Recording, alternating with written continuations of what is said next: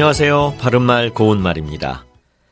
영화 같은 데서 보면 뜨겁고 황량한 사막에서 헤매던 사람이 멀리서 오아시스를 발견하고 그쪽을 향해 계속 걸어가지만 가도 가도 오아시스가 나오지 않아 실망하는 장면이 나옵니다.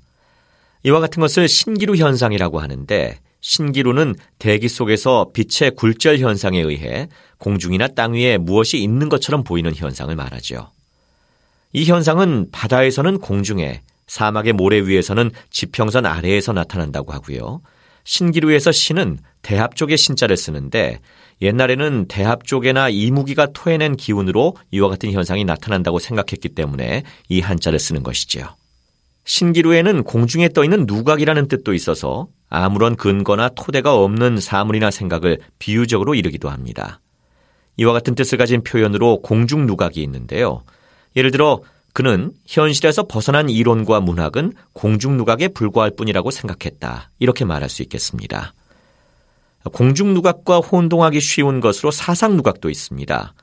여기서 사는 모래 사자를 써서 모래 위에 세운 누각이라는 뜻인데 비유적으로 쓰이면 기초가 튼튼하지 못해서 오래 견디지 못할 일이나 물건을 이르기도 합니다. 문화적 기반이 없는 국제화란 사상 누각에 불과하다. 이와 같이 쓸 수 있겠습니다. 바른말 고운말 아나운서 이규봉이었습니다.